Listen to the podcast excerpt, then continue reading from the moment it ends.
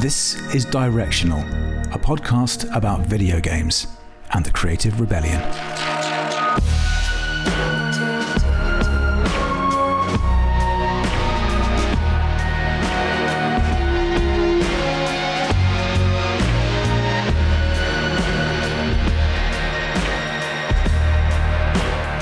With Chantal Ryan and Jörg Tittel.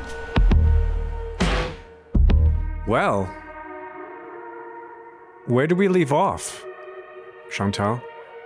Do you think? Uh, I think we left off looking for a direction. I think we have a title for this show, don't we? yeah. Uh, it's funny. We, we, we are just very uncomfortably um, getting someone into our ongoing conversation. And this is uh, Andrew Feinstein right here. Hello. Welcome. And what's very exciting about Andrew Feinstein is that we've actually already had a beginning of a conversation with Andrew Feinstein a couple of weeks ago. Um, Chantal, do you want to talk about that a little bit? Or maybe Andrew? Who wants to start? Ooh, you're putting us on the spot. Well, um, let's begin by saying that we do not play well with others, I heard, because the talk that we all gave together was um, fairly corrupt from the message that I was given. it yes, it was uh, for a little bit of uh, context here, dear viewer or listener, rather. Um, we were invited. Well, we kind of invited ourselves, technically. Uh, Accurate. um, to the uh, EGX video game conference in London at the beautiful Abu Dhabi. What's it called again? Uh, Cell Excel. Excel. Yeah, where where the world's biggest arms fair is held every two years. Oh, that's lovely. And how fitting, technically, for our talk, which was called, our panel, which was called um, This Video Game Panel is Not Political, uh, which turned out to be a bit of a lie, I would say. Yeah. Yeah, I think that's accurate. Um, except I'm hoping that those in the audience had a sense that we were lying. Yeah, I think I think they all knew. I think the people that felt that perhaps um, we were going to be a little bit less um, political might have been the sponsors of the event or of that particular stage, um, the Barclays Group. Um, but but anyway, that's it's it's you know we, we, could get to that. But it was really really fun because um, well, I mean, I'm making this game. Chantal is making this game um, the first of many I think we are making. And we met at Gamescom, this other big video game conference, just a few weeks prior. And uh, so uh, it just felt fitting to sort of continue this conversation and and uh, and that then turned into this podcast thing that we're about to unleash on the world here. But um, what was cool about EGX is that you know I just wanted to bring someone else into the mix, and and because we were at this big thing, and there was like Call of Duty booths, and you know lots of. I was going to say kiss, kiss, bang, bang, but there's very little kiss, kiss in games. I've just realized that the other day. It's more like bang, bang. Oh, yeah. It's true, right? Bang, bang, bang, bang, bang. Bang, bang, bang, bang.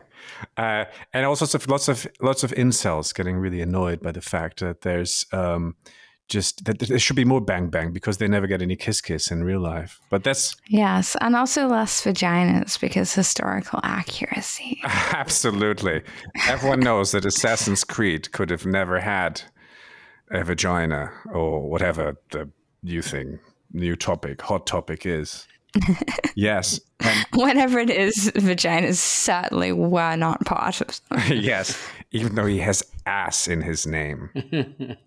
Sorry, no, that doesn't make any sense. Um, but uh, yeah, we were all on this fucking stage, and it was lovely because it was the loudest stage I've ever been on, and um, because we were just surrounded by all the noise of all the content at the show, and um, and they didn't even have a Wi-Fi connection. It, it, it, it Steve Boxer, who was a lovely chair host of the panel, who's a freelance journalist, mostly known for his work for the Guardian he was an absolute badass because he almost he kind of had to guilt trip them into doing this incredibly hard thing, which was to pick up this cable, which was already there, and plug it into our laptop. Eventually, they did that, which was good, but it felt like they were almost trying not to help at first. I mean, thank you very much for our sponsors, the Barclays uh, Group, for. Uh, um, and, then, and, now we know why Jörg is not invited back. and then we did this this this panel, and uh, and and I would be sharing clips uh, of it with you right now if the file which they recorded on the day, hadn't been corrupted mysteriously. Mysteriously completely. corrupted. No way. Yes. I didn't know about that. yes. Oh, yes. yes. the audio file, apparently, there's an audio file that may exist actually, but the video uh, was sadly corrupted. There was a menu screen, which unfortunately appeared all over the image and therefore makes it impossible for this video to be shared. Isn't that interesting? Damn. And I didn't even no. have the opportunity to talk about Barclays' role in the arms trade because I didn't know they were sponsoring that stage. If only I'd, kn- I'd known, I'd have a whole story to tell. And imagine how much more corrupted that footage would be had you had that opportunity. but it was alas it was so much fun one of my favorite bits of that of that conference was um, of that panel was um, Andrew talking about the military industrial entertainment complex. What is that, Andrew? Well, it's a it it's a term coined by James Der Derian, um, who is a professor both at Brown University and at a university in Australia. So somewhere near Chantal, I would assume. Because Australia is very small. Yeah, Australia's yeah, it's on some vague island yeah, continent. Yeah.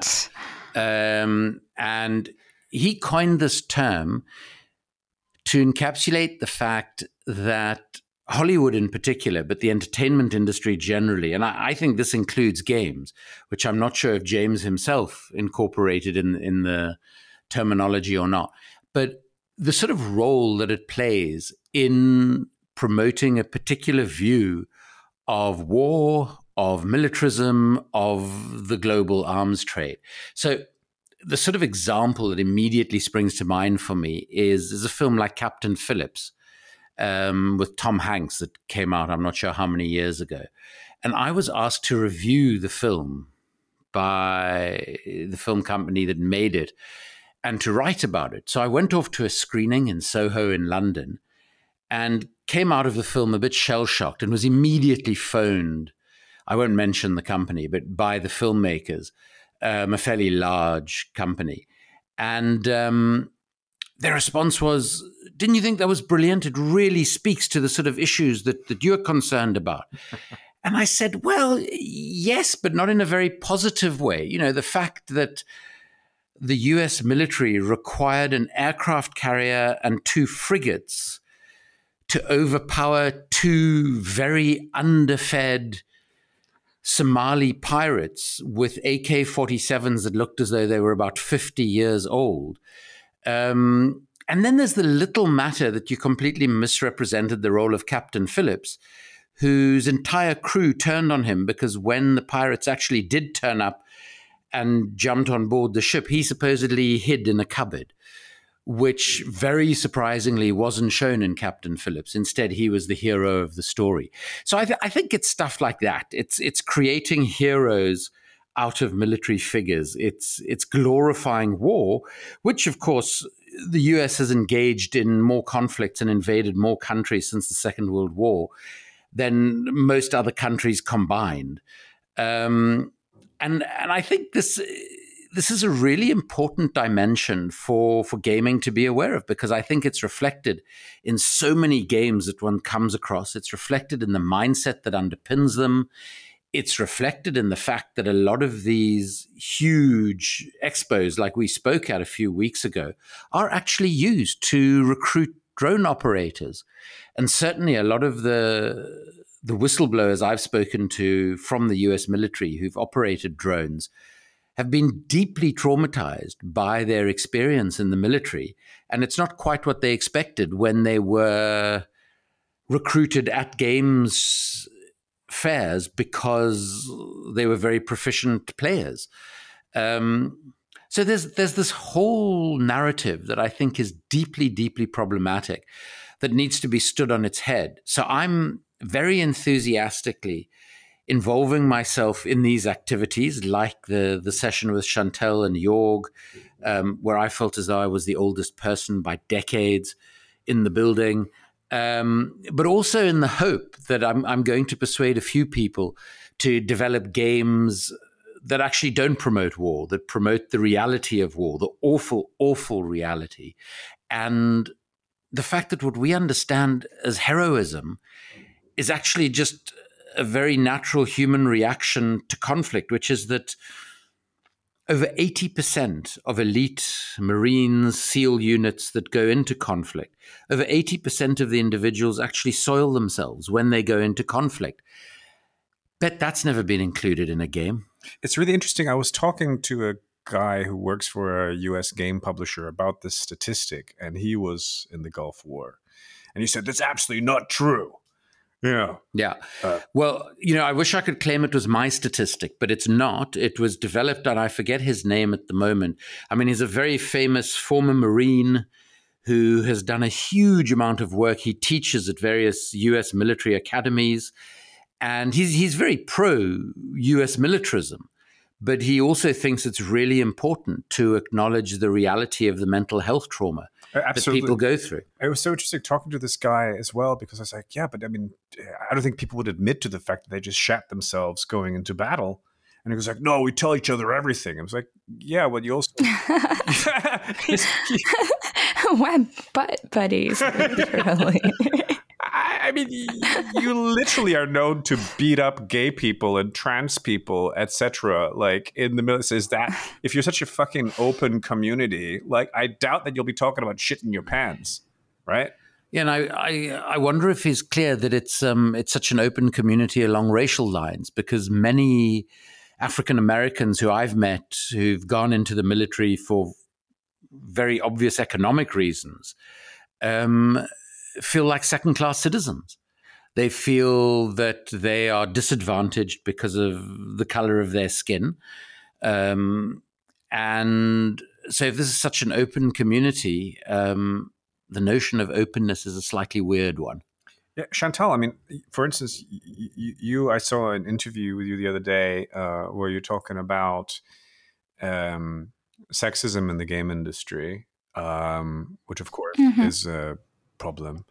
And and there's a strange overlap, a very interesting overlap between the military industrial entertainment complex. Well, it an overlap or are they the same thing? It's hard to tell at the moment. But um, and and the way the game industry works, the sort of bro bullshit, the sort of toxicity of it. There was just TwitchCon the other day. Uh, multiple women were actually uh, uh one woman actually broke her back, uh, being she was uh, for like she was. Uh, made to do like a like the equivalent of like a mud wrestle uh, but in a sort of ball pit, like a juvenile, the kind of thing, thing you see in a McDonald's, right? Because this reduces all and each other to freaking infants all the time. And they didn't put enough foam down. Amazon, which owns Twitch, didn't feel have the money, you see, there to, um, you know, they're quite a small indie yeah. operation. So. Well, I hear foam is quite expensive. yeah, and so these women were injured in there. And not only that, but multiple women were sexually harassed at the event as well, which happens. what a surprise! So, really, what is what is what is your view on this? Well, I'm like I, I feel slightly more well versed to answer this question than I would have a week ago because I was recently listening to a podcast and they talked about um, a young Muslim man whose name I do not recall because I am terrible with names, but he um, came from a very working class family. He was a straight A student, high achiever. Um, and his parents had saved just enough money for him to go to college. But they could not afford to send his younger sister to college. So he thought, you know what? If I go sign up for the Navy, I'm going to be put in a position to make money, have my university paid for, and allow my younger sister to also attend, which is obviously very, very lovely and noble. And this was something promised to him by the recruiters that had attended his university and given him the grand spiel. So off he went um, to I like I guess the training academy, the uh, place where they go to prove that they have what it takes to be a marine. Um, and they had drill sergeants there. And this young Muslim man ends up being put under the cohort of a drill sergeant who is already under investigation for harassing another Muslim man. Um, he had been to war in the Middle East, I believed, and had picked up a heavy dose of extreme racism against Muslims while he was there. Um, long story short, within a few weeks, the young Muslim man was put into an industrial dryer, which was turned on. Um, he had like all sorts of other horrible things happen to him.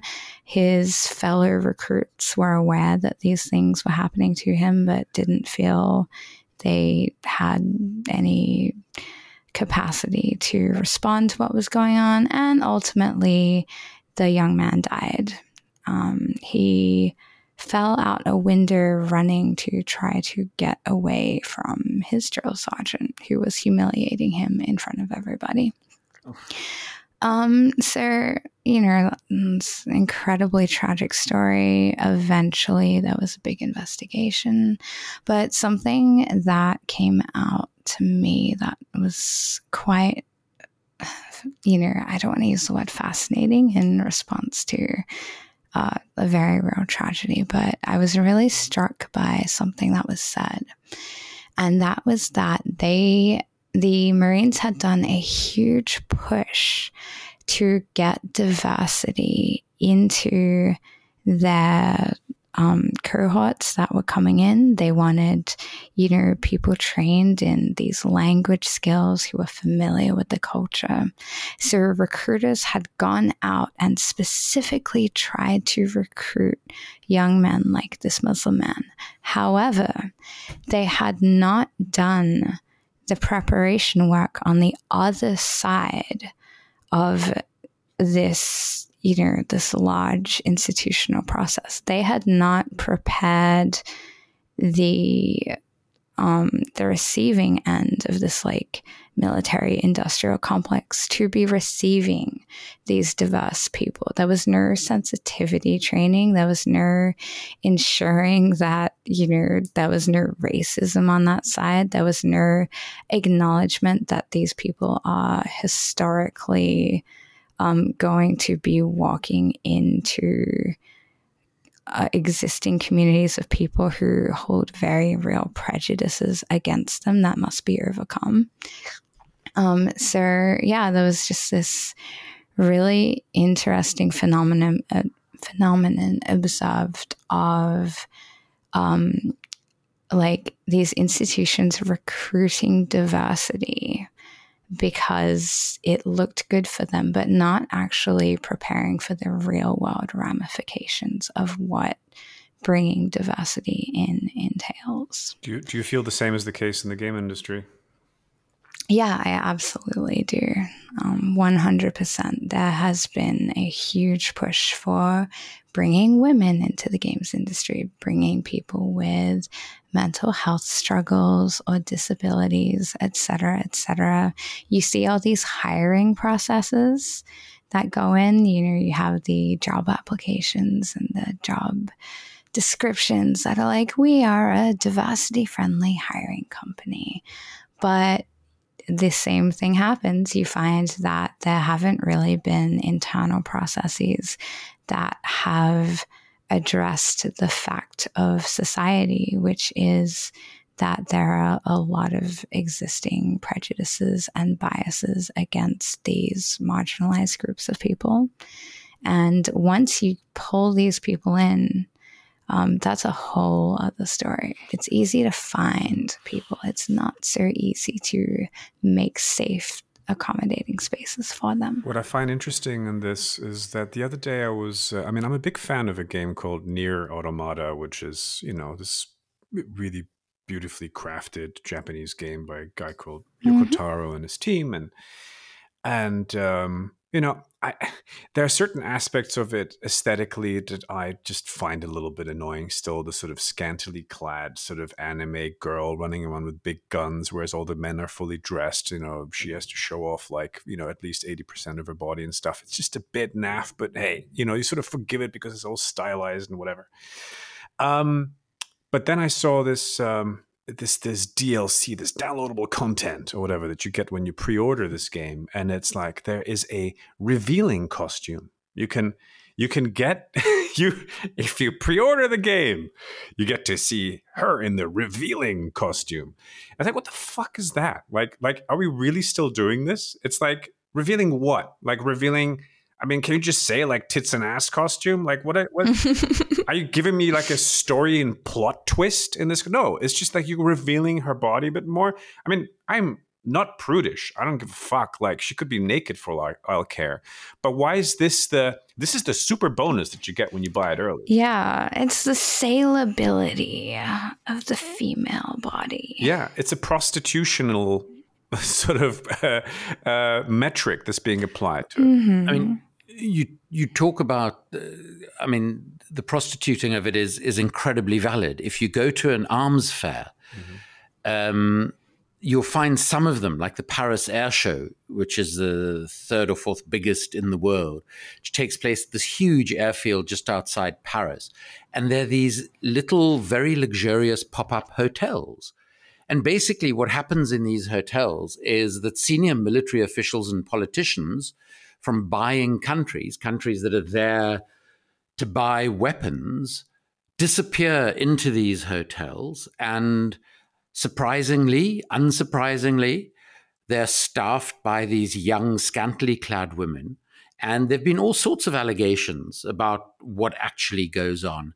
And, you know, the extreme that this goes to is the reality that Jeffrey Epstein, the late lamented Jeffrey Epstein, great friend of Donald Trump and Britain's Prince Andrew, made a lot of money in the arms trade because the services that he provided, which were effectively the trafficking of underage young women, were in great demand when people were trying to to sell arms to to countries and when they're competing not just on the basis of bribes but who can offer them um, the best time effectively so you know the the arms industry we're used to seeing in for instance the the motor vehicle industry um, at motor shows there are these young women sort of draped all over cars um, many of whom have probably never driven a car because they're too young to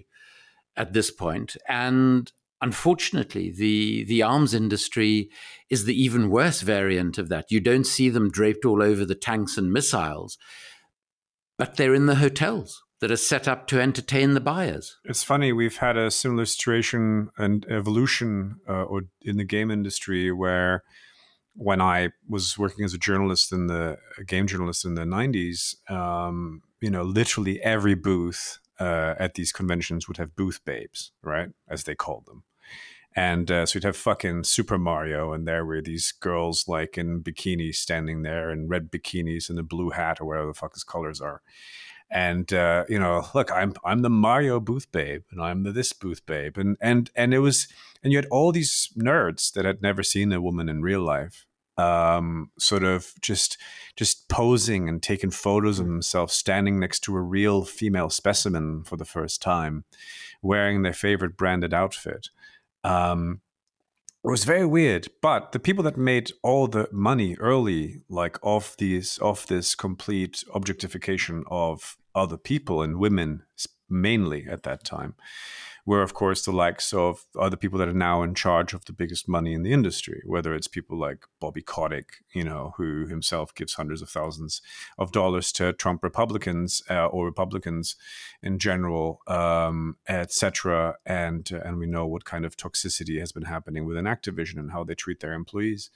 Um, it's it's funny there is a lot of overlap maybe maybe maybe every industry has this problem maybe all maybe all industries are male dominated blah blah blah but i do feel hmm. i do feel that there is a huge amount of similarities between the arms trade and games well, let's go back to something interesting that Andrew said right at the beginning of this conversation. Let's take another direction. um, sir, I was very interested by what you said, Andrew, when you were talking about um, something to do with. Um, I don't want to mess up your quote, sir. I'll I'll draw my own line here. I as a anthropologist who specializes in propaganda. I was very taken with something you mentioned related to how, um, like the military industrial entertainment complex um, really kind of makes these heroes out of stories that really don't contain the heroism that we have assigned as uh, fictional celebrated heroism. It's a far dirtier, grittier kind of reality that is then misrepresented um, in order to create an allure and a desire for these more violent strains of reality. So, to me, um, as a scholar of propaganda, when you describe that, I immediately go back to um, this is fundamentally propaganda that is being sold. It is war propaganda under the guise of entertainment. Because what we are doing is we are taking a gritty, dirty, story that involves a complete, you know, lack of fundamental ethics and um, really dehumanizes people. And we're putting this shiny veneer of story and glamour over it. We're making it desirable where it would not be desired before. That is the role of propaganda. It is to take something that would not have enticed a person and make it enticing. So um, it is very interesting that you know I've I've been holding that thought in my mind to go back to, but now we've moved over to booth babes and women and the scantily clad and the skin and the sex. And really, like, we are we're beginning to accidentally explore this psychology of propaganda where we are figuring out how people are um, essentially stacking psychology to add titillation on top of titillation to these glamours of warfare that are being sold to us. Absolutely. I mean, I mean, I think Chris Hedges, who was for over 20 years the New York Times war correspondent, um, he was captured in Iraq under Saddam Hussein, imprisoned and almost killed by an American bomb when he was imprisoned in Iraq. Um, he was fired from the New York Times for opposing the invasion of Iraq publicly and was branded um, a Saddam sympathizer, despite the fact that he'd spent months in a Saddam jail. Um, he, Chris, who who is absolutely brilliant, and I would encourage people to look at his work, um, says that you know if if the television news, if films, if games actually reflected the reality of war, the stinking human flesh, the frying of human bodies, the guts, the gore that is the reality of conflict, the vast, vast majority of us would never allow our governments to go to war using our tax dollars or pounds or whatever else and doing this in our name to defend supposedly our values of freedom and democracy. And the reality is, I have, you know, I, I grew up in South Africa and I was recruited into the ANC, into Mandela's movement at a time when the black townships of South Africa were in open revolt against a racist apartheid government. And I went in to help some of these communities. I saw people necklaced. I saw people who were regarded as collaborators have a rubber tire thrown over their necks. It was doused in petrol and set alight. I've seen human bodies burning to death. And when I tried to intervene, my my ANC comrades looked at me and said, if you don't shut up, you'll be next.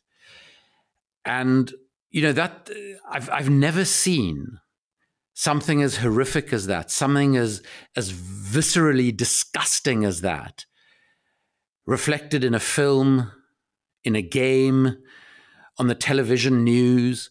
You know, the Iraq War is symbolized by the pulling down of the statue of Saddam Hussein where are the over a million Iraqis who have died, usually absolutely horrific deaths, as a consequence of the US and its supporting countries invading Iraq? And I, I, I think Chris is absolutely right. And I think you're absolutely right. What this industry does, what the entertainment industry broadly defined does, is, is it is a tool of propaganda. And it's therefore not surprising to find that some very big name Hollywood producers, um, you know, those who, who aren't in jail for raping and molesting young women, um, many of them act as surreptitious arms dealers, as intelligence assets for various governments, and the linkages between the military and these industries now are profound. If you look at some of the ownership chains in in a lot of the entertainment industry today. They're owned by the same ultimate holding companies who make weapons. And I think the, the important thing to understand about this militarism is that it's not to make us safer, it's not to make us more secure. If that was the case, why has the United States built at probably around now $2 trillion a fighter jet, the F 35, that doesn't work, according to the US Defense Inspector General. The brains of the thing, the combat suite, just doesn't work and needs to be started all over again. What they're doing all of this for is to generate and circulate money amongst themselves and in our political processes. I think Elon Musk will be able to solve their engineering problems for them I have full faith in him uh, to keep us safe. Uh, I think uh, he's he's a great man. Uh, uh, really, really love his work. Uh, but I mean, it's it's interesting. I mean, you you, for instance, have lost a lot of ancestors to the Holocaust. Um, you know, I've I, I'm half Polish, half German my you know half of my Polish family was decimated in either between the gulags and Nazi and other Russian killings and things. Um, the past is like it seems to so distant right now, especially in the world of TikTok messages that give us the attention span of a sort of uh, fly. Um, we don't even remember what we said, what we thought seconds ago. Um, needless to say, what happened, you know, the you know in the first half of the last century. And now, of course, the shit is happening again. And you've got people being forcibly removed from Ukraine, uh, children separated from their parents, moved into uh, the modern day equivalents of gulags. We don't even know what the hell is happening on, in Russia at the moment. And yet, in the games, what we see is this the veneer of quick killings and nice agile mechanics and isn't it look, look at look at a nazi's head exploding in slow motion isn't that cool well Exactly. And I mean, let's take the most extreme variant of that, which is obviously killing from a distance, drone killing, um, which has such a, a, close linkage in so many different ways to the games industry. And, you know, the games makers, companies like Elbit Systems and others, tell us about how accurate their drones are in assassinating targets. Um, and you know, it means no one's put in danger. It's it's only the bad guys who are put in danger. And then you speak to the actual drone operators, the people who effectively had to pull the trigger, and you hear a completely different story. You hear that to save costs, the technology of the images that they're getting back, that they're having to determine their target through, are so bad, so grainy, that they can't tell whether the people in the picture are adults or children, men or women, and they're supposed to, on this basis, they're supposed to identify their targets and eliminate them.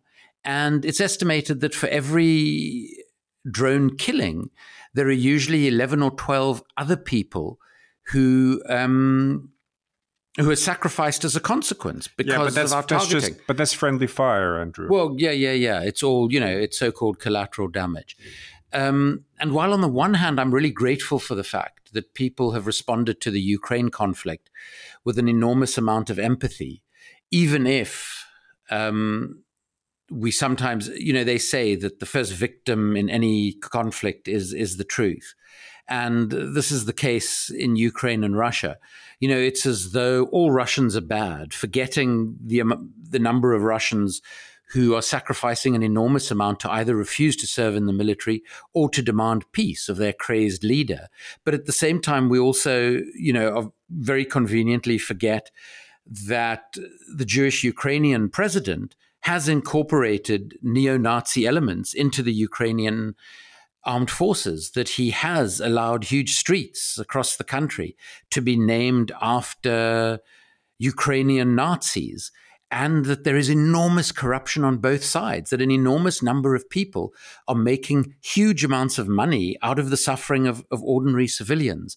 But I have to say, that what I do find difficult is the empathy we show for Ukrainian civilians, which of course we should, while at the, si- at the same time forgetting that American and British and European and Australian weapons have killed tens of thousands of innocent civilians since March of 2015 in Yemen, and we've barely raised an eyebrow. And so I think, you know, part of the propaganda that Chantal tells us about is also this sort of Manichean worldview where we can divide the world into good and bad, where we can divide the world into black and white interpreted in various ways. And the reality is the world is a fucking complex place, and all of these things are very nuanced.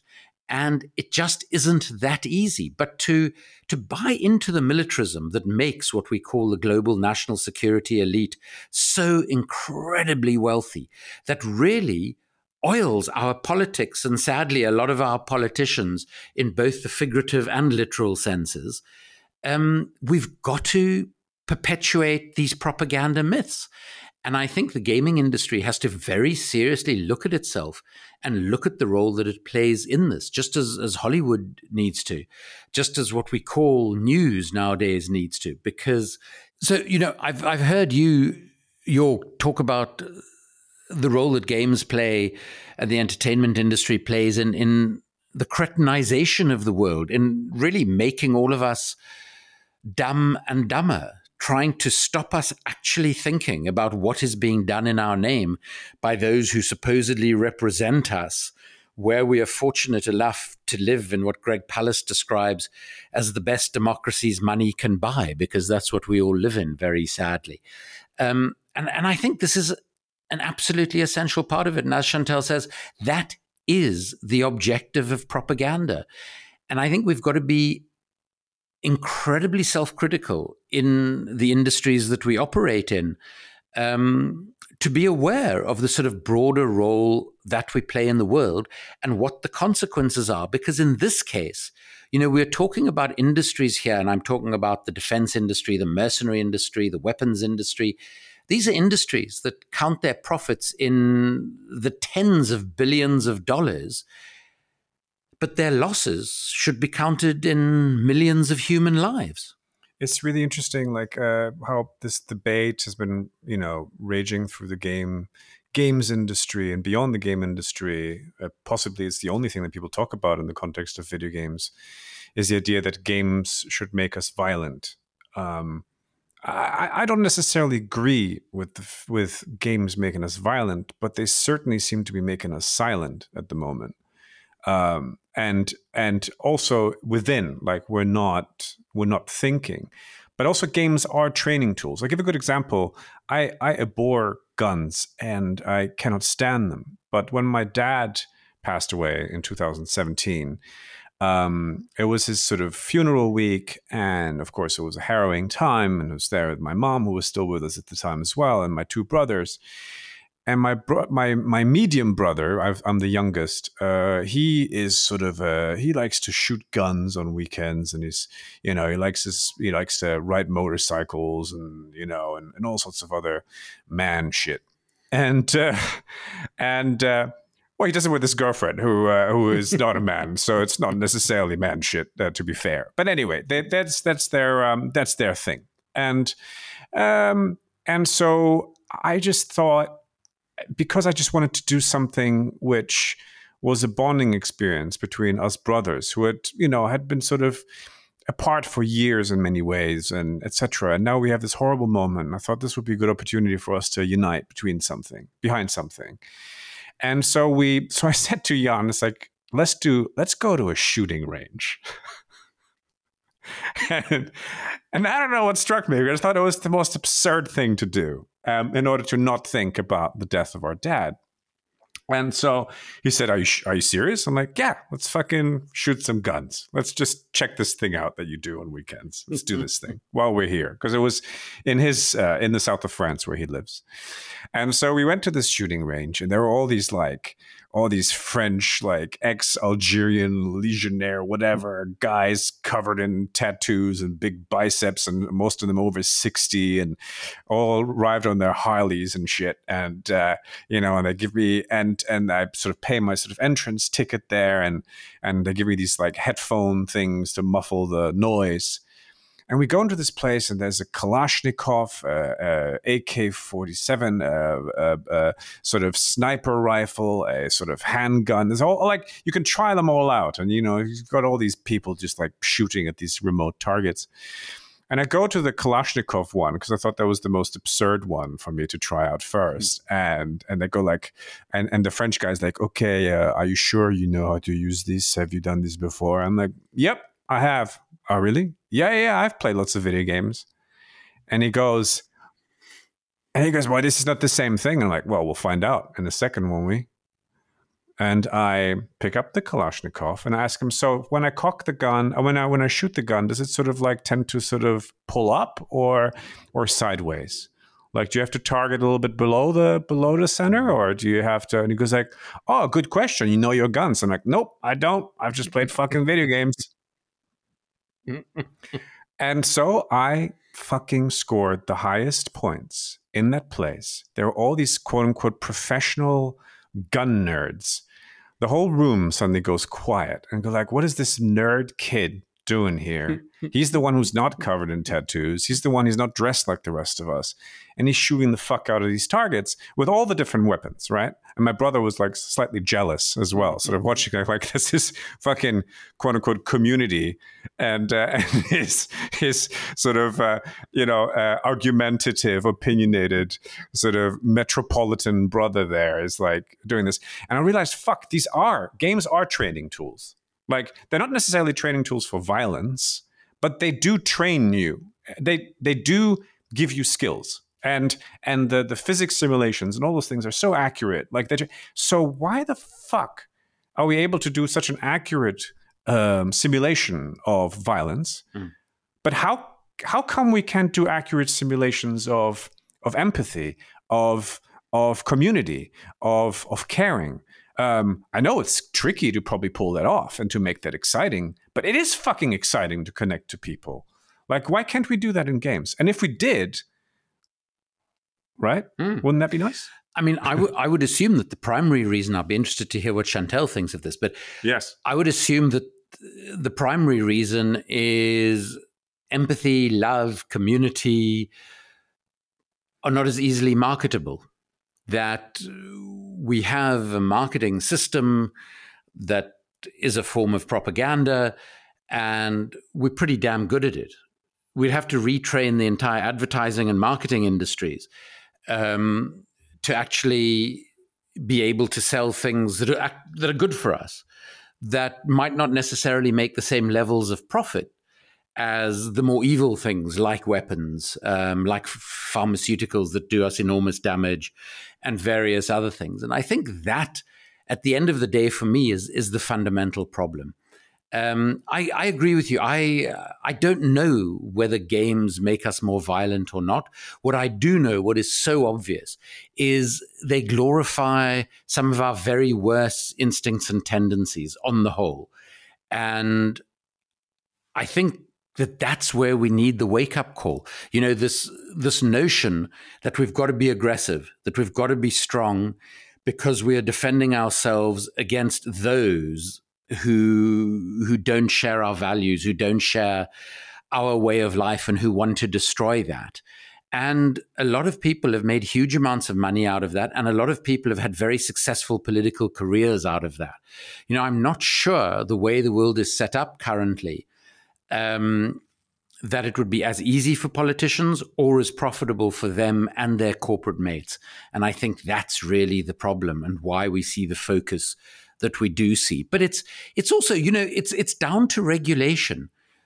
Surely what governments should be doing is highly regulating things that are dangerous and not very good for us. And you'd think the manufacture of weapons would be one of those things. But as Amnesty International have said for decades now, the global trade in weapons is regulated less than the global trade in bananas. And, you know, if, if we actually regulated corporations on the basis of if they're doing harm to society, our representatives, have the right to stop them doing what they're doing. And I know that that sounds quite dictatorial, but I actually think that we as societies have a responsibility to do that. And it does become a very personal thing. You know, I don't mind people who go shooting at, at shooting ranges. Um, if that's what turns them on, great. You know, let them do it as long as they're not killing actual people. Or, you know, as we saw in the UK when we had a fairly left wing leader of the opposition they'd actually put photos of this guy on their targets and they would shoot at him to sort of indicate that they didn't want him to be elected prime minister and what they would do to him if he was. Um, but I think at sort of more reasonable levels. But I just think we invest in those things that are so damaging to us. They're damaging to us physically, psychologically, and and I think socially. They they're incredibly damaging to us. And and we really we we need a reboot of society. Hmm. I think what you're describing here, Andrew, is fundamentally the paradox of tolerance. So, the fact that in order to be a tolerant society, we must have a level of intolerance for, um, if we do not, essentially the more intolerant sectors of our society will eventually seize tolerance. Um, so, here where we are, we're in a tough position um, where we are afraid of dictatorships, etc. So, we make these big grand claims in which we say that, well, we cannot regulate some things, for we need them for these reasons, and to take the rights away. You know, I'm making very American arguments right now in the context of guns. um, not the case for somewhere like Australia, where I live. Um, we did largely take the guns away, but you know, we'll get to that. Um, yeah, so there's there are different tolerance levels across different societies. And as you've rightly pointed out, there are different tolerance levels for different categories of things, say guns and bananas. We tolerate um, limits and regulations at different levels for all of these things. Um, and yeah, so in order to tackle this, this is this is fundamentally a problem of human organization. Um,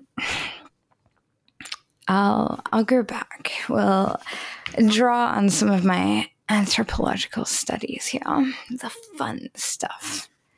So I see Jörg has a big smile on his face right now. He's like, yes, let's go. um, so talking about how, you know, marketing, etc., maybe empathy isn't marketable. Um, I would disagree that you know, empathy is not marketable in and of itself, but absolutely in the societies we have, in the ways that they are structured, um, we are not set up for empathy as um, much of a saleable tool. We are set up to market things that will make money. Now, that begs the question why do we make money from violence and not from empathy? And this is where we'll go back to anthropology and we'll kind of examine two examples of potential human societies. There have been, that we know of, a few examples of societies that we might describe as utopias these, you know, existed long, long ago, and they were essentially wonderful places, highly egalitarian, very organized, very um, well prepared and well suited to their environment. So they had an abundance of resources and everyone was treated fairly, etc., etc. This is the thing that, you know, all societies aspire to in this world. These have come to exist, as far as we have been able to tell, at least a handful of times in the history of humanity. What happened to their societies? It's, a, it's the most important question of our ages. What happened to their societies is that less organized, less egalitarian societies who were their neighbors looked at the abundance and the peace and the resources that these, you know, very collaborative societies had. And they went, I want that. I want those resources. I want that food. I want that shelter, etc. Now, to mm-hmm. build a society like that and to build these resources takes an enormous amount of time and really just like talent. That there's an element of luck to balance a society, just so. So if you're not a society that is well balanced and fundamentally egalitarian, you're going to have to look around at what you do have to obtain these things that you want from that utopian society. What humanity and most of you know nature has had in abundance is violence. What you cannot build, what you cannot grow, it can be very easy to take, or at least that's your best shot of acquiring it. And so, what happened to these utopian societies is their neighbors got jealous and they came with their clubs and their weapons and they just took them the fuck out. They just went, you know what? You guys aren't well trained in, you know, bashing each other's brains in. You're no match for our might. Um, and yeah, so these utopian societies that lived in peace, they went, oh my God, what the hell is happening? Why aren't you my friend? Now I'm dead. Uh, the resources were redistributed. The balance was thrown off. There's utopian societies crumbled. What were left were the fragmented remains of the violent societies. Um, hmm. no, I was just going to say this is played out uh, Irva and Irva and Irva throughout all of human history. And human beings are mimetic. This is how we learn. We learn from the humans that we are exposed to as we grow. Our psychology is shaped by that which we observe. When the survivors tend to be predicated on the mightiest, those most willing to use violence, um, this is sadly what we will end up with. And this is why violence becomes saleable because it is resources at the end of the day. I think that's beautifully put. Um, I think the one thing that does survive um, is is art and poetry, and ultimately those sort of pure expressions of human empathy and connection that are so essential and uh, they tend to survive because they are they're the ones that are printed on paper or on canvas. Um, uh, although you know to talk about the destruction of something beautiful, you know it takes it can take years to paint a canvas, but it will only take mere seconds to destroy it. Um, and uh, well, that's one of the things that that I, I, I found objectionable about the Indiana Jones films, for instance, where the Nazis are portrayed as these great um, seekers of ancient arts. they really, they really give a fuck about preserving, right? Uh, these these ancient Egyptian artifacts and shit, right? And it's like those fuckers literally rode into countries and decimated everything. And when they found something that was remotely resembling gold that melted into shit and make money of it. And to portray these people as these like you know, these art collectors yeah. really pissed me off so much. And then, and that's a good example because like that's those, those are three, three, four, and maybe now five of these films made where the Nazis are these, you know, art collectors mm-hmm. and uh, these nerds, these like incredible aficionados of cool shit, right? Yeah. Um, it it's a little like you know so many of the arms dealers that I've investigated over the years invest huge amounts of money in getting films made about themselves that present them. They've never been arms dealers in these films. They've been lifelong philanthropists. And they produce these so called documentaries about themselves and about their role in the world. And what's interesting about it is they want to be perceived of, they want to be seen as um, endorsing, fulfilling, and spending money on the good sides of humanity. And that's the ultimate irony when they are the real evil. And I mean, these sort of renditions of themselves as as good people does suggest that the vast majority of us do want to be seen as good people. We do want to be seen as living a sense of empathy, a sense of community. Um, but as you say, the way in which our societies have become organized in order to maximize our access to certain resources works against that. But the fact that there is still this desire to be seen in a particular way, and I mean, uh, social media displays this perhaps more than anything else in the most laughable ways, possibly. Um, it does give me a little bit of hope because I do have the sense that if we simply accept our lot, well, this is the lot of humanity, this is how we will always be, then we are fucked because total annihilation is the obvious consequence um, of our history. And we obviously hope that the Ukraine is not going to be the moment for that. Um, but given the craziness on all sides at this point that it's not beyond the realms of the possible.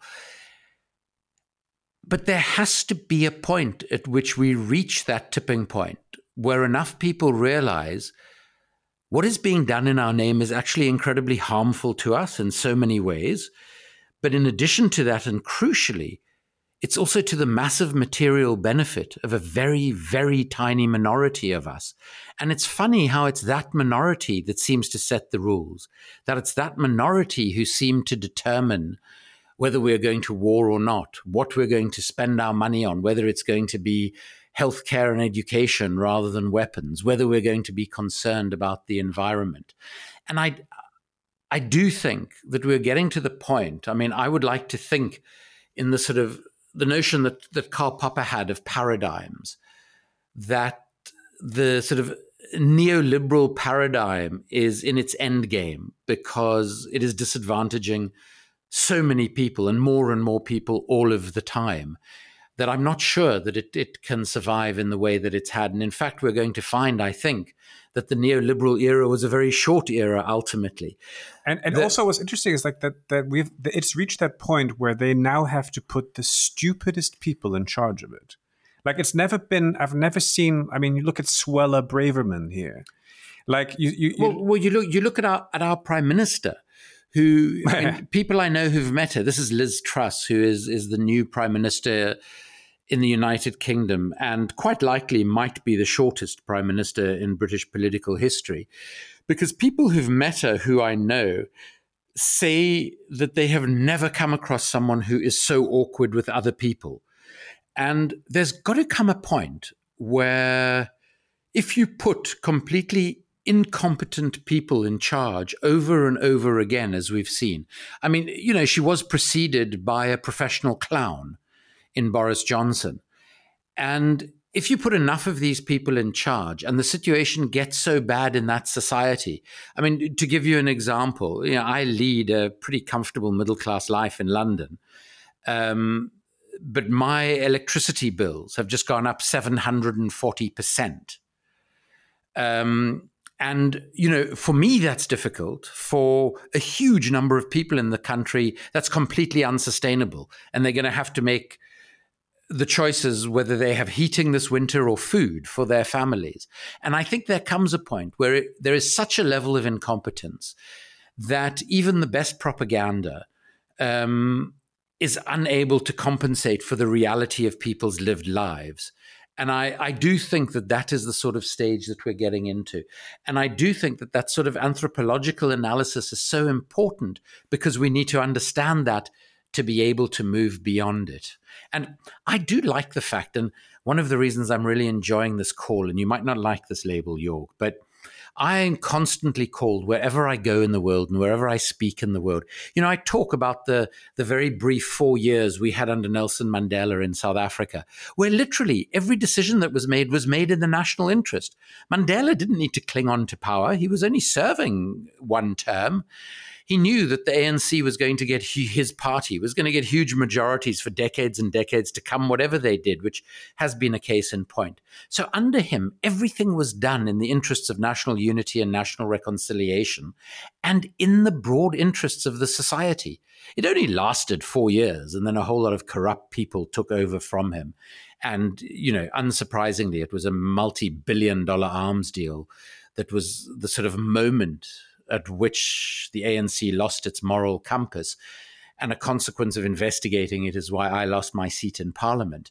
But so I do, I do feel that that there are possibilities, and wherever I go in the world, people say to me, "Oh my God, but you're so naive and idealistic," as though I'm supposed to be deeply offended by these labels. And I say to them, "Well."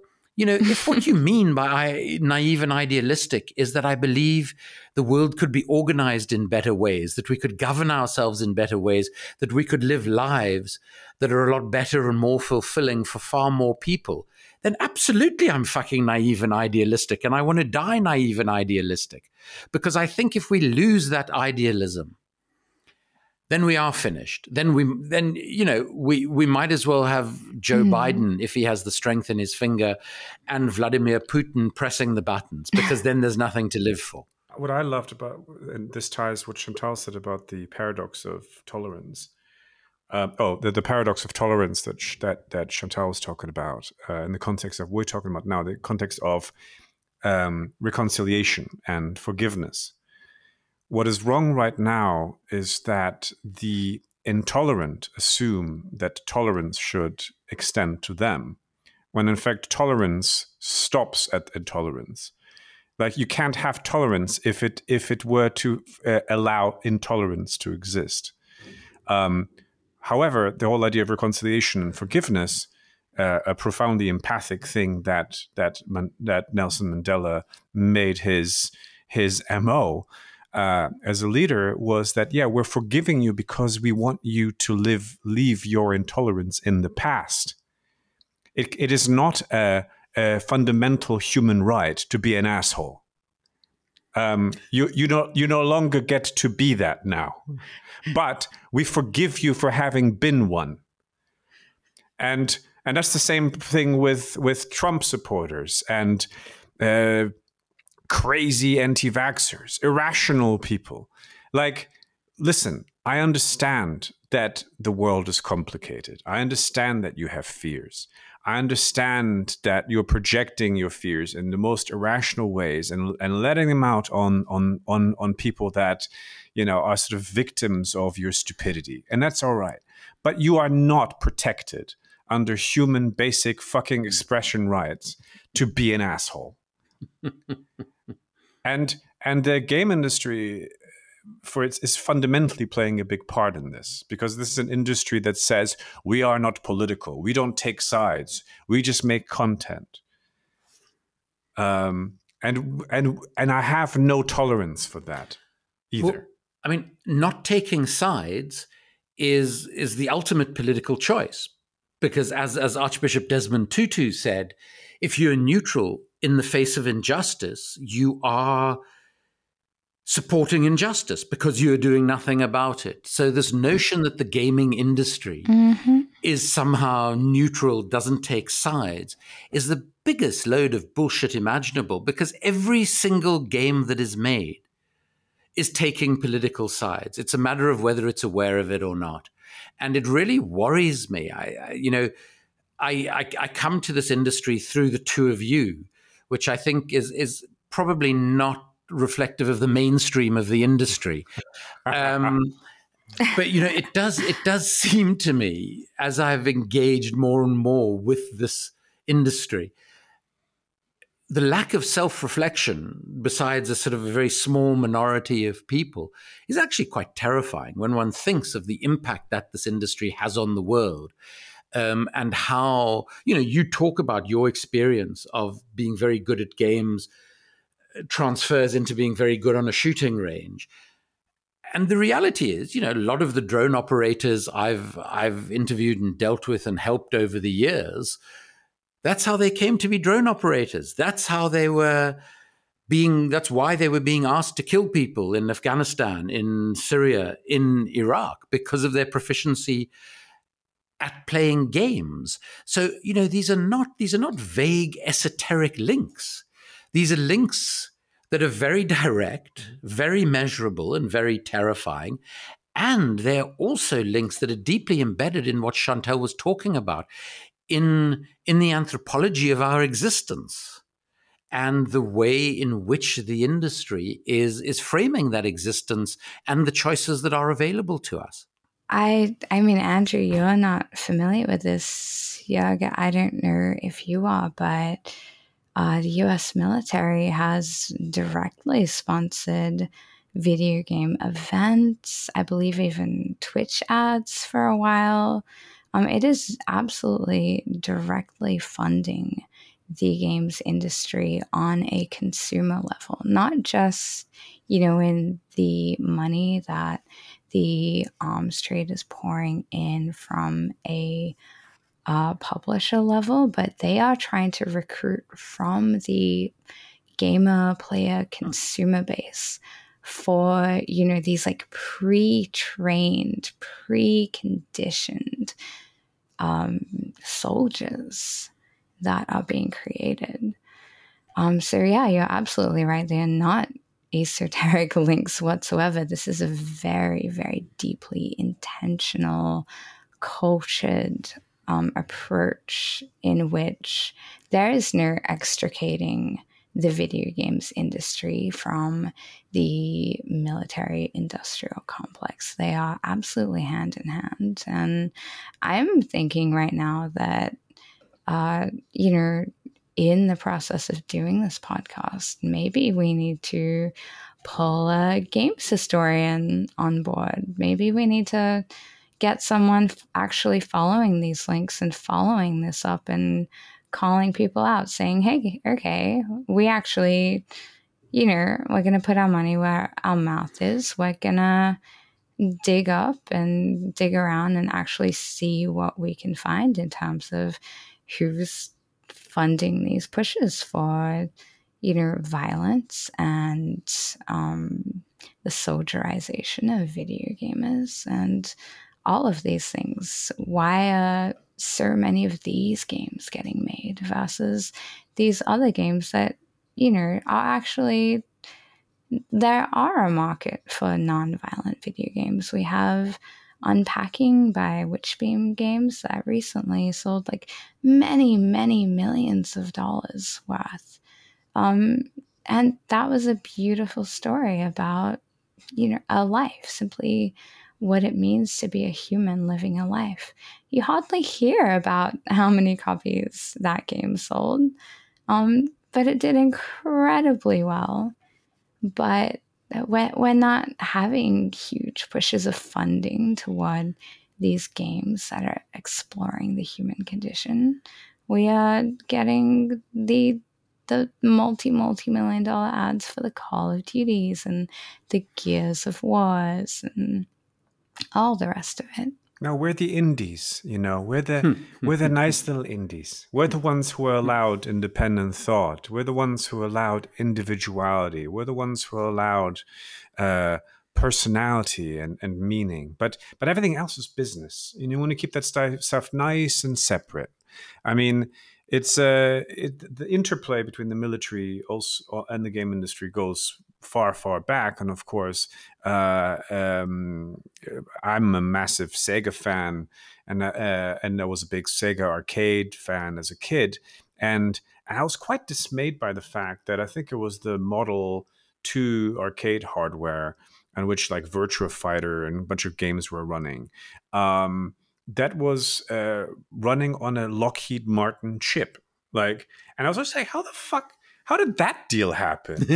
how, how, did how did Lockheed Martin go to Sega in Japan and go like, "Hey guys, uh, we have some ways uh, which you can render some nice stuff." there must have been some sort of exchange there. That was Lockheed Martin didn't need Sega's money. Like what what went down there, right? Yeah. And then and then years later, the there was the Kinect, the the Xbox Kinect sort of motion detection sort of thing, which was uh, designed, the technology behind that, where you wave your hands around and it recognizes what you're doing, was actually developed by a contractor for the Israeli Defense Force. Uh, in which they were somehow able to find to differentiate between whether a, it was just a Palestinian kid holding a ball uh, or a bomb. Of course, we've as we know that worked out really well because yeah. they've been not been killing yeah. children at all. So so that then became the basis of the uh, Microsoft Holodeck or whatever it's called, the, hmm. their HoloLens. The HoloLens, which of course is the biggest contract uh, between a game or a technology company and the military, US military in possibly ever. I think it was a $22 billion contract in which AR sort of enhanced soldiers will soon, soon be walking around. They can see the interior of your entire house, your body, your social data, everything projected on top of you and decide whether they, you get to live or die based on that. It's so, yeah, the interplay is completely direct. Um, but I'm not sure that we're, we, we should fucking tolerate it anymore. Is my, I, why should that even be allowed anymore? Well, you know, it, I mean, the, the very interesting thing here. So that sort of moves to the question of well, what do we do about all of these things? Yeah. And you know, the first and most important thing is is to be revealing them. I think that's crucial, and I'm very grateful that you invited me onto the podcast for that reason. And any of the sort of the the facts and figures that I give that um, your friend battled with, including how many elite soldiers soil themselves they're in the sort of almost 3,000 footnotes to my book, The Shadow World Inside the Global Arms Trade. Um, but I, I, think exposing the realities is, is an absolutely clu- crucial thing to do, and the linkages to sort of to to decretinize, if you will, to try and and battle against the process of cretinization, and then I think there are different ways to, to take on these incredibly powerful interests, and they range from everything to from you know petitions to consumer boycotts to direct action. For instance, in the United Kingdom, there's a small group led by a British Palestinian woman called Palestine Action. And they discovered that Elbit Systems, who we mentioned earlier, who are uh, the sort of the pioneers in, in drone technology, or certainly were, um, an Israeli company, but it has or had 10 factories in the United Kingdom. So this group um, started actually taking direct action against these factories and causing criminal damage at the sites of the factories. And two of the factories have closed down permanently as a consequence. There have been, they have hundreds and hundreds of supporters who do this now around the country. And the most interesting thing is they, they all get arrested eventually. And when they do go on trial, because a lot of the trials just get cancelled before they happen, but when they do land up going on trial, the vast majority of the magistrates have determined that they were committing a smaller crime to prevent a far greater crime. So, you know, I think the other thing in this conversation is that we shouldn't forget about our own agency. Mm. Because part of the process of hmm. cretinization mm. is making us feel helpless absolutely helpless and, and impotent, and that all of this is happening and is being undertaken by far more powerful, far smarter people. And, you know, that's bullshit. I come from a country where there are on average 19 social protests a day. You never hear about them, but local people, because they're not getting the services, because there's huge amount of corruption amongst their local representatives, they protest about it and they try and make life difficult for those people we in countries like the United States and Britain, you know, if we can be bothered, we vote every now and then, and then we we think and somehow we're engaged citizens. Of course, we're not. This is all being done in our way, in our name, and it reminds me of of Margaret Mead, the not uncontroversial American anthropologist whose work I'm sure Chantal knows very well. But what I really mm-hmm. like about Margaret Mead's life story, I don't agree with all of her theorizing, and but you know, when she was 15 or 16, her father said to her quite explicitly, You need to stop going to school now. You need to look for a husband and you need to help your mother more in the house. And she very politely gave him the finger by becoming the first woman to receive a PhD from Harvard University. and at the end of her life, Margaret Mead wrote that history is changed by the actions of small groups of thoughtful, committed citizens. It has always been the case, and it always will be. And I think if there's one message that we can transmit, be it specifically about the nature and functioning of the gaming industry, be it about its links to militarism, be it about the pervasive military mindset that so dominates the world now, or the crazy economics that our leaders tell us are the only alternative. There is no alternative. All of these things, which are all nonsense, that we have agency. And we must start using that agency far more powerfully wherever it is we live, whatever our involvement in these sorts of issues is, however remotely um, we may think we are linked to them, is, is to just remind ourselves. And it's really interesting if games indeed are such an accurate simulation of real life, then why can't we as individuals have the same power as players within the real world as we do inside the games? And uh, do, do, do, do oh, absolutely, it's crazy. It's like we feel like we can only do the shit we want to do inside games now. and once we fucking turn the controller off, we go like, okay, well here I am now. Well, it also, I mean, at some level, and I know this is a bit of a caricature, but at some level, it's sort of sapping us of that very agency mm-hmm. because mm-hmm. you know after after hours and hours of playing games where we've been heroic we're exhausted we're yes. far too exhausted to do anything mm. about real life absolutely it's escapism yep yes but uh, it's interesting but chantal is drawing increasingly bigger and bigger crowds as i as I wisely predicted when I first saw what she was such a genius. uh, because uh, her game Dark Web Streamer is is doing something very very clever where it's uh, well doing many many different clever things but one of its clever things is that on the surface level, it's a horror game, and on the surface level, it's really cool, and its service level, it's really fresh and unique in its tone and all that kind of stuff. And on the surface level, it's a genre product. Um, and then when you start diving into it, then it's all about empathy and it's all about the understanding of humans and what we do to each other and what we do to ourselves profoundly as well in the context of technology and and the loneliness that comes with it and the need for attention that arises from it etc etc and and that is a feeling that is so so strong coming from their product where people where a community is now forming around this game where people feel fuck i i feel understood Mm. Fuck, I want to be a part of this because this is tapping into a feeling that I've we've all had and we couldn't put our finger on. And the game is not about fucking shooting people in the face. It doesn't mm. even have 3D graphics. It doesn't it doesn't do any of the shit that's considered fucking what uh, commercial or whatever. But and but the intent is so strong behind it that it's doing it. And I think um, the other day when I was working, I was doing a, a bit of a talk with Frédéric Raynal, who's a French game developer, uh, one of the legends. He created this game called Alone in the Dark, and he said, "What I and we are working on a little project together." And he said, "What I love about working on the project with you is that I feel like that the making of the game itself is a game. We're having fun. We're having real agency in making it. We're not the slaves to a product. We are." Um, we are a communion. We are working together to, in order to realize this thing with a voice, mm. and mm-hmm. and that and I, and I freaking understood why we're doing what we're doing. And if we all put that energy behind what we do, and we give people agency, not just in the in the consuming of it, not just in the um, uh, in the uh, in the uh, on the consumer front, but also in the making of it when we feel powerful when we make the shit because we actually know we're fucking talking about while we're doing it.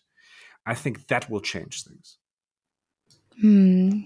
Yeah, I completely agree with you. And you're calling back part of our earlier conversation in which I did make my doom and gloom speech about how the mighty and the violent do come across and decimate the more utopian versions of humanity.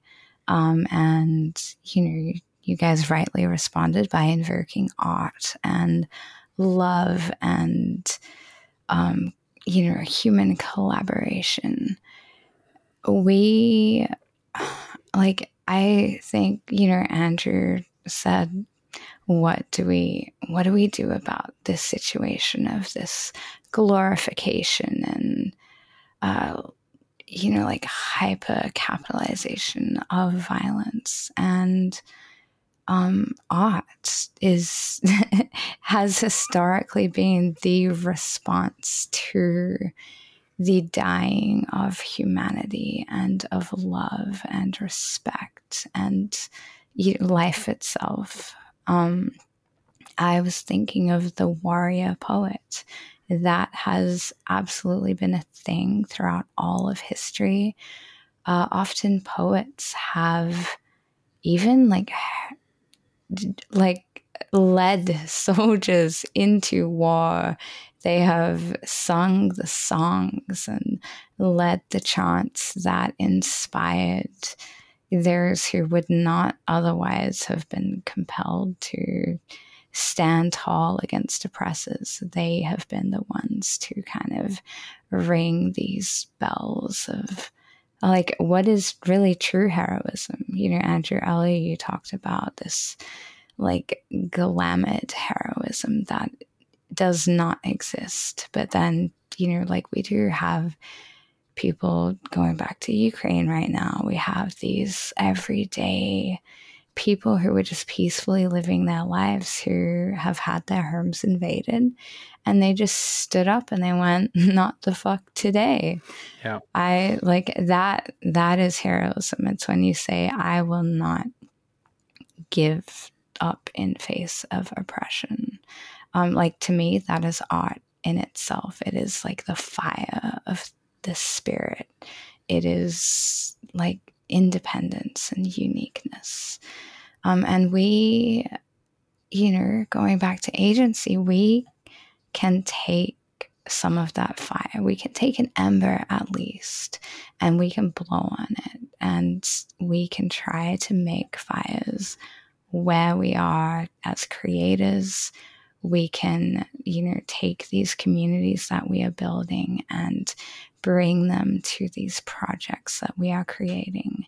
And as long as we are infusing these projects with like genuine love and as you say fun which i like i do believe this concept of fun and this experience of fun is actually like another aspect of love um yeah i think if we do infuse our projects with that we are bringing people back to humanity. There's not a distancing anymore.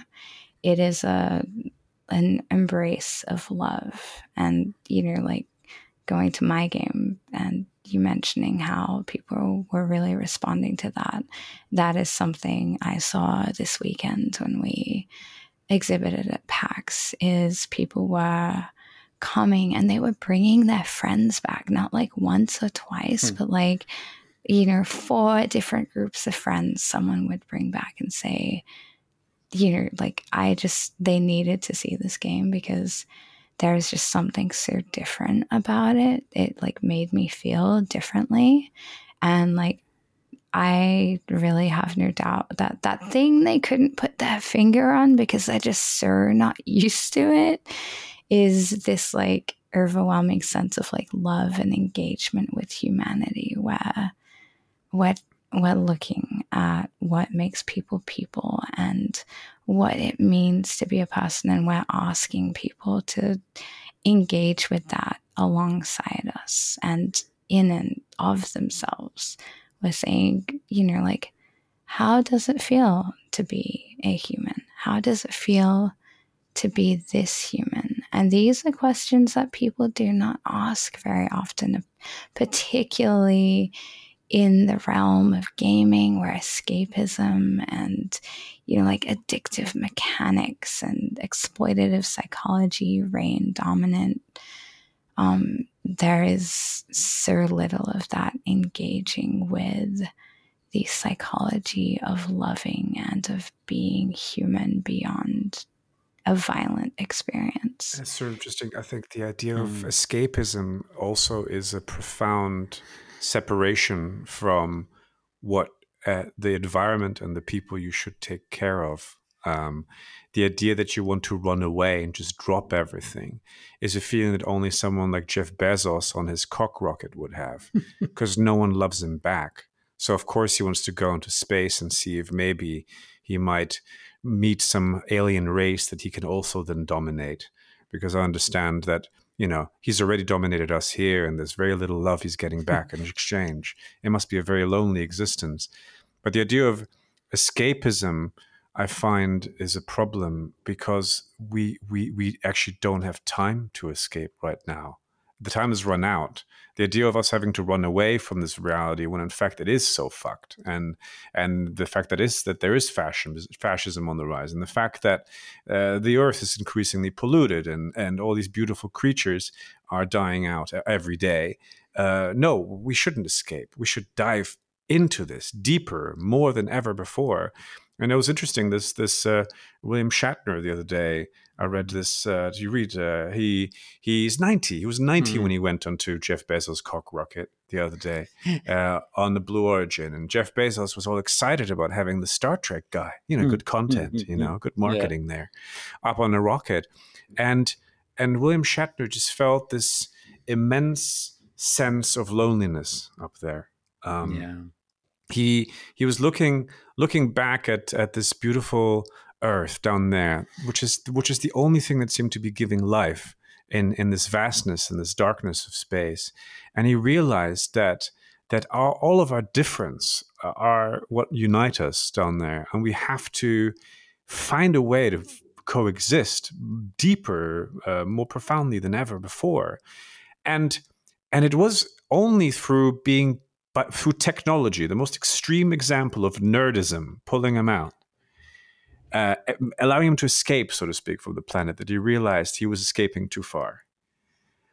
And and I think that's where we're getting now with games. We're mm-hmm. escape. We're on that spaceship with Bezos right now. We are on his fucking content cockcraft, and and we're now having to start look back and realize, you know what? Nah, fuck you. Yeah. I'm gonna go back to the people now. I'm gonna be with them. Yeah. You can fuck off. I'm not escaping anywhere. Yeah. This is my home. Yeah. It's it's really important just listening to you both. I think that for the sort of games that that you're creating, um, that, that you ensure that that there are many communities in the world who would love to know about these games. Who you know, gaming is not something that they ordinarily engage with at all, and I think it's really important to ensure that the sort of game, Chantal, that you're producing, that it people know about it in communities who wouldn't normally look to gaming to to have their humanity affirmed, to have their um, the good things about them affirmed. And I think it's really important. And if I can play any role in helping with that, I'd, I'd really love to. There is, a, you know, you'd, you'd actually be surprised how huge the peace community around the world is because the mainstream media just pretends it doesn't exist. Um, but it actually is much bigger than I think people realize. And these are people who who want their basic humanity to be recognized and to be restored in some ways. And it, it also reminds me that you know veterans who've had to fight wars who've had to engage in conflict, who, as we, we said earlier on, often do so out of economic necessity um, or out of some sort of false promise that they've been given. The example that Chantal spoke about. Um, more veterans have committed suicide just in the United States of America than American soldiers have died since the beginning of the Second World War in combat. And I think this gives a sense of how, especially those people who have suffered the real and immediate consequences of the world we live in by having to engage in these conflicts, you know, the the sort of thing that you're talking about, it's so important that these sorts of communities be aware of them and that they realize that there are people out there who actually understand what it is to be human and recognize their humanity. What are we doing if not like uh, just presenting an alternative to to what you know we have potentially defined as the uh, military industrial entertainment complex, but but I th- also we are here and we are i think the interactive medium of games or whatever you want to call it is is where the new warrior poets of today yeah. will will send the message. That's where we will gather uh, troops and not troops that are here to spread violence but here to defend themselves against the oppressors of nihilism of cretinization of of all the things that are ultimately bringing us down and keeping us passive and making sure that we just consume content rather than actually um, combine forces with with love and empathy and respect, mutual respect and forgiveness. Um, but uh, but I, th- I, think we'll we'll get there. I think. I mean, it's not. It, was when I met Chantal then I, that I finally understood that people are there not not to just make themselves feel good on a marketing level that they're doing something because on this because Chantal's game for instance is not overtly about any of those things. Yeah. It's not a game it's like, "Oh, look, I put a couple of, you know, LGBTQ characters in my game and now I am now I am actually like really inclusive and yeah. check it out, but it's still about shooting zombies in the face and all the other bullshit." Hmm. It's But if you order the pre-release, well, it's a very sexy LGBTQ. Revealing lesbians. Mm. yes. Let me say in response to that, I just uh, I wish both of you all power um, because I think this is so important. I think in every in every aspect of our lives, we need people like yourselves to be thinking about these things in very different ways and to be utilizing the creativity and skills that you have um, not just with one's bank balance in mind but actually with humanity in mind. And it's it's wonderful to to have heard about all of this and to have heard about the game. Um, and really i just hope you go from strength to strength and that this this game is a way this is this is the start of of the gaming warrior poets. And it really inspires people and most important of all it just makes people feel that they are understood and that they're not abnormal people in what is claimed to be a normal world but in fact they are the normal ones in what is a truly terrifying world at the moment and a world that we all have a responsibility to change. Hmm. It is no measure of health to be well adjusted to a profoundly sick society. Very true. Thank you, Andrew. Thanks so much, and, and all the best yeah. to both of you. Thank you. Thank, thank you. you so much. Well, um, everyone that was that was Andrew Feinstein, and um, I thought it was a wonderful uh, way to spend a an afternoon slash late late night slash early early morning for Paul, our producer in Los Angeles. Thank you, Paul, for waking up at 6 a.m. to record this. Yeah. And thank you, Andrew, for the wonderful brain that he shared with us. Um, and so nice to meet people motivated by the same peace and love rhetoric that clearly we have bonded over. Yeah, but also without being the sort of cliched um, hippies um, that uh, you know we're all being reduced to uh, by these great war makers and warmongers out there yeah, no, there's a very vicious kind of peace and love that I am happy to claim as our brand. We mm-hmm. are children of our generation, after all. And yeah, this is absolutely something that we will need to fight for. We need to fight for a more empathetic society, a society that celebrates creativity and humanity and compassion over other things. And, you know, the people who make money and are well invested in the the less uh, lovely and compassionate aspects of existence, they are not gonna let go of their moneymakers so lightly. So, yes, we do have to get a little aggressive about it. We do have to call people out. And yeah, we got to get our vicious on in the most loving way possible. Yeah, it's what I like to call a fuck you hug. You know? There we go. That's the spirit. Let's put that on a t shirt. Yeah.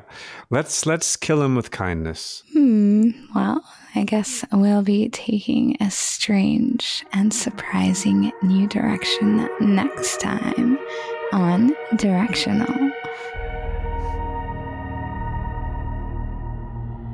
Directional is hosted by Jörg Tittel in London, Chantal Ryan in Adelaide, and produced by Paul Bennon in Los Angeles for Rapid Eye Movers. The theme song was composed by Oliver Kraus and Frally Hynes. Follow us on Twitter at Directional Show and listen to past episodes at directional.show. See you next time.